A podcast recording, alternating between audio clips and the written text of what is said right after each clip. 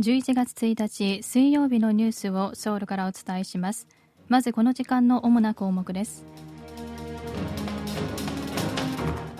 イスラム組織ハマスが北韓製の武器を使用した可能性があるとの報道に対し北韓が強く反発しました。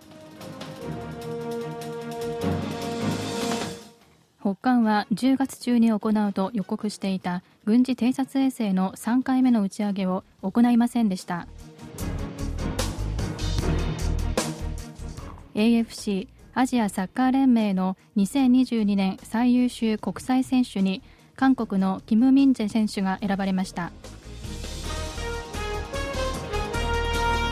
今日はこうしたニュースを中心にお伝えします。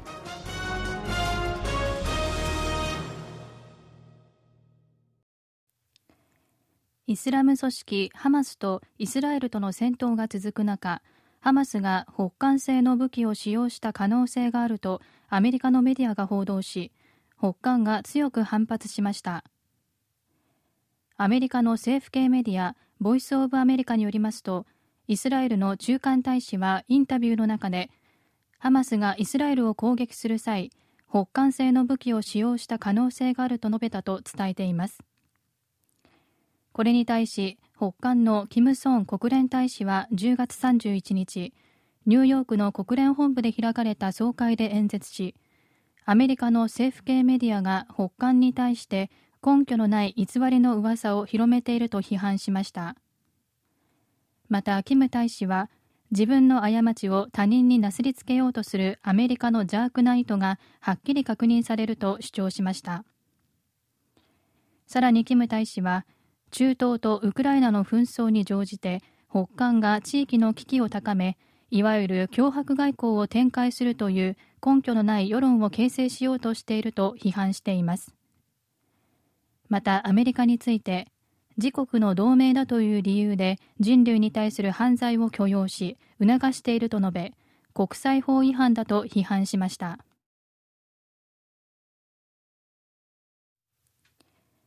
イスラム組織ハマスとイスラエルの戦闘の休戦を求める国連決議案の採決で韓国が棄権したことについて外交部は決議案の趣旨については支持していると明らかにしました。国連総会は27日パレスチナ自治区ガザを実効支配するイスラム組織ハマスとイスラエルに対し人道的休戦を求める決議案を圧倒的多数で採択しました。採決ではアラブ諸国やロシア、中国など121カ国が賛成しアメリカやイスラエルなど14カ国が反対。韓国や日本、イギリスなど44カ国が棄権しました。これについて外交部は31日ハマスによるテロを糾弾し人質の釈放を促す内容が決議案に含まれていないため棄権したと説明しています。また外交部はその趣旨については支持していて民間人が亡くなっている状況を懸念していると述べ人道的支援には賛同する立場だと明らかにしました。これについて国際人権団体アムネスティ・インターナショナルの韓国支部は韓国が棄権したのは災難のような人道主義的危機から目を背けることを意味すると批判しています。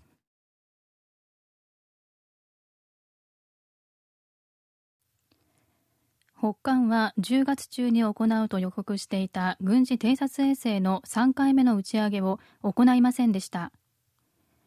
北韓は今年8月軍事偵察衛星の2回目の打ち上げに失敗した後10月中に3回目の打ち上げを行うと発表していました。北韓が予告通りに打ち上げなかった理由については様々な分析が出ています。まず北韓は3段目のロケットの飛行中に非常爆発システムに誤作動が発生して失敗したとしていましたがエンジンや飛翔体の精密加工などより複雑な問題があるとの指摘が出ています。また北韓の金正恩国務委員長とロシアのプーチン大統領が9月に会談したのを機に北韓がロシアから受けた技術支援を反映させようと打ち上げを先送りした可能性もあります。一方韓国メディアによりますと北西部のトンチャンリにある衛星発射場では実験に使ったとみられるロケットの推進燃料を運び出す様子を韓米の情報当局が確認しているということです。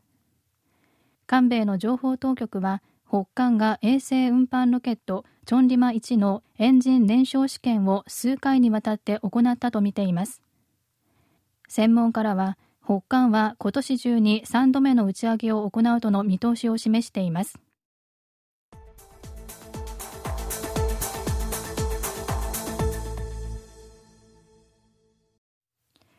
10月の韓国の輸出が13ヶ月ぶりに増加に転じました。関税庁がまとめた10月の輸出入動向によりますと韓国の輸出額は551億ドルで去年の同じ時期に比べて5.1%増えました。輸出額は半導体と中国向け輸出が振るわなかったことから今年1月に463億ドルまで減少しましたがその後徐々に回復し10月には去年10月以来13ヶ月ぶりに最も高い551億ドルを記録しました。輸出の減少率を見ますと今年1月にマイナス16.4%を記録した後徐々に回復し9月になるとマイナス4.4%まで回復。10月にはプラスに転じています。一方10月の輸入額は535億ドルで去年の同じ時期に比べて9.7%減少しました。輸出額から輸入額を差し引いた貿易収支は16億ドルの黒字で5ヶ月連続の黒字となっています。政府が国会に提出した657兆ウォン規模の来年度予算案は1日から公聴会での審議が始まりました。ユン・ソンニョル大統領は前日の31日国会で行った施政演説の中で来年度予算案について触れまず法定期限内に処理されるよう協力を呼びかけました。またユン大統領は政府の財政運営方針は健全な財政だと述べ来年度の総支出は2005年以降最も少ない2.8%の増額に抑え23兆ウォン規模の支出を削減したと強調しました。一方最大野党共に民主党は研究開発や若者の雇用創出など未来に備えるための予算が大幅に減ったと指摘していて予算の総支出を6%以上増額すべきと主張しています。来年度予算案をめぐっては前年度に比べて16.6%減って25兆9152億ウォンとなった研究開発に関する予算案が最大の争点となっています。予算案の成立期限は12月2日となっていますが研究開発費をめぐる与野党の意見の隔たりが大きく協議は難航することが予想されています。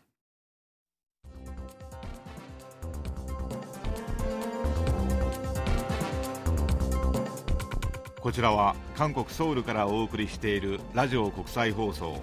KBS ワールドラジオです。ただいまニュースをお送りしています。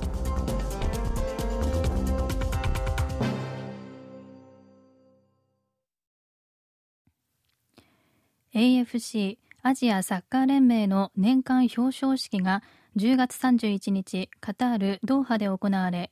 2022年最優秀国際選手にドイツ・ブンデスリーガの名門バイエルン・ミュンヘンのキム・ミンジェ選手が選ばれました。AFC の最優秀国際選手賞を受賞するのは韓国人選手としてはイングランドプレミアリーグのトッテナム所属のソン・フンミン選手に続く2人目となります。男子最優秀選手賞にはサウジアラビア代表のサレムアル・ダウサリー選手が選出されています。ソウル交通公社は地下鉄の混雑を緩和するため来年1月からラッシュアワーに地下鉄4号線と7号線の列車2両について座席を取り外すことになりました。ソウルの地下鉄4号線と7号線はラッシュアワーの時間帯を中心に混雑の度合いが高いことで知られています。このうち4号線は10両編成でソウル市を北東から南西方向に走る路線で観光客の利用も多い路線となっています。また7号線は8両編成でキョンギ道ウジョンブ市からインチョン市即を結んでいます。ソウル交通公社では座席を取り外した空間により多くの人が乗車でき混雑度を下げる効果が期待できると話しています。以上キミュージンがお伝えしました。